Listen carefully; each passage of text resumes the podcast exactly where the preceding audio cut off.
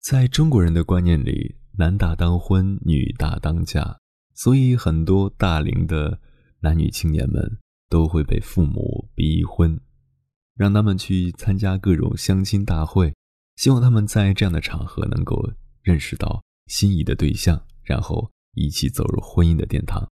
但是在相亲的过程中，总是会遇到各种各样的人，甚至说是各种各样的奇葩。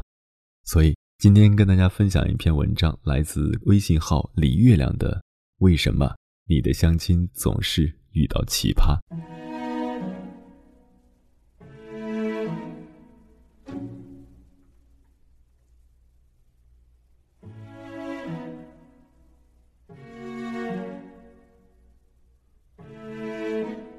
这里是荔枝 FM 九七九幺四九，耳朵开花了，我是鸭先生，做你耳朵里的园丁。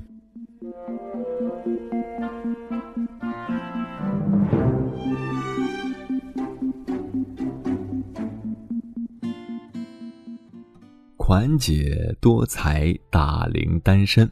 某日饭局，众人争相做媒，这个说手头有个年轻帅哥。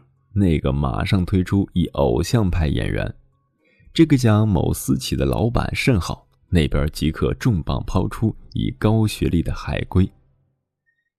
经济社会，人人都有颗攀附的心，能做成款姐的红娘，日后人生万一有点曲折，好歹有个财大气粗的托底，不是？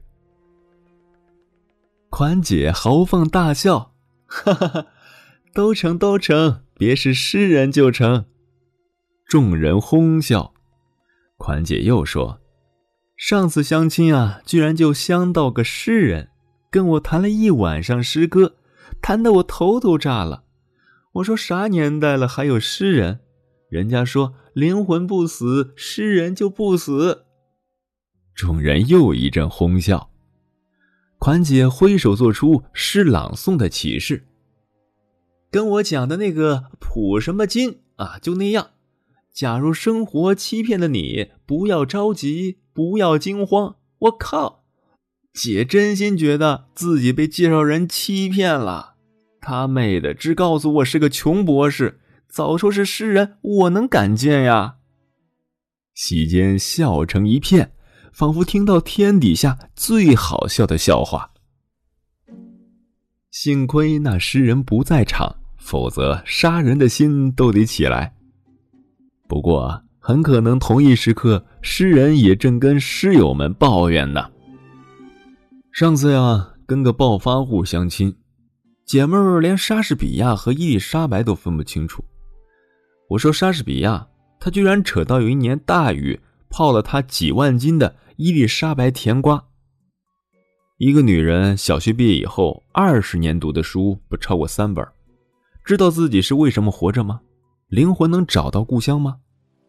一手戴六个钻戒，就算人生得意了？丢失了精神世界的人啊，再富有也是贫瘠，再风光也是苟且。所以啊，失败的相亲有很多种，大概呀，这就是最失败的一种。双方都是发自肺腑的互相鄙视。都觉得对方就算是在火星也是另类的物种，就算拿出最强的电极，也接通不了他们的世界。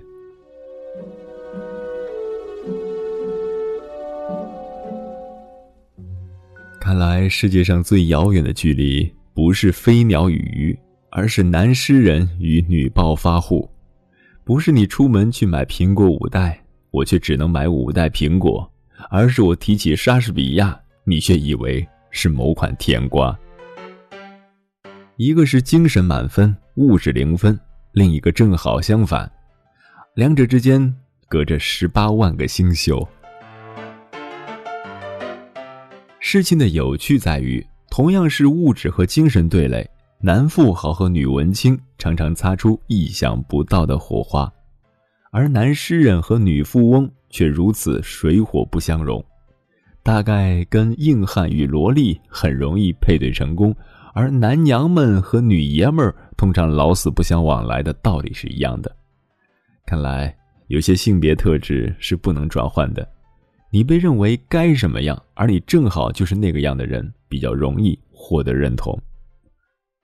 我们曾在微信群里热烈讨论：择偶的话，穷酸的诗人博士和无知的庸俗土豪哪个更容易接受？结论一边倒的倾向后者。显然，在现今的时代，诗人正在遭遇前所未有的不公平对待。诗人两个字正在沦落成一个形容词，比喻一个人古怪、偏激、精神异常，而富豪则不同。一个人有了钱，身上的肥肉都能够颤抖出别样的韵律，文化水平什么的，挥一挥阿玛尼的衣袖就遮住了。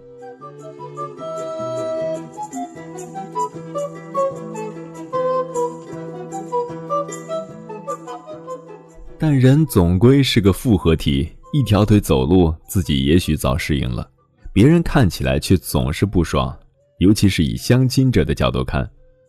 一个女人坐拥八位数资产，却发不出一条像样的微博，在 LV 总店包揽全部新款，却拼不出 LV 的全称，总会让人如鲠在喉。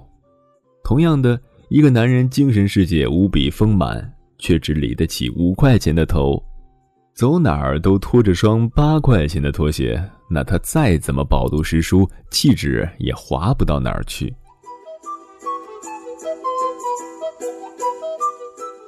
我常在网上看到相亲遇到奇葩的案例，一桩桩、一件件，妙趣横生，狗血四溅。每次看到，我都忍不住想：这些吐槽者会不会也在被对方反吐槽呢？如款姐和诗人都是瘸得很厉害，但是都不自知，也可能明明知道却不肯认，更不肯改，觉得自己才是伟大、光明、正确的。其他非我族类者都是不可理喻的神经病。其实呢，想过好日子，社会得和谐；想找好对象，人也得和谐。别找啥子高端借口。这世上没有那点破玩意儿，谁不会啊？这件事儿，真会你就真做到，缺哪儿补哪儿，差哪儿添哪儿，都拉到标准水平了，你就会发现，地球上根本就没有外星人。之所以从前看谁都是怪物，是因为你本身就是个怪物。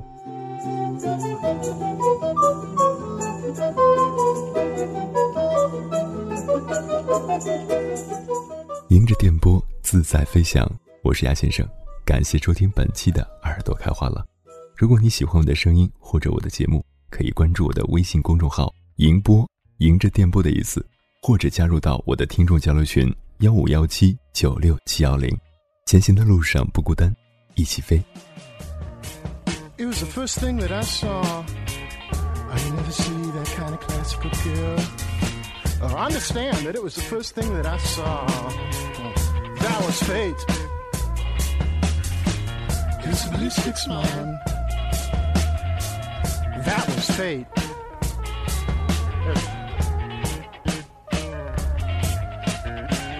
It was a world, what a world, what a world, what a big world, what a world to be drowned in.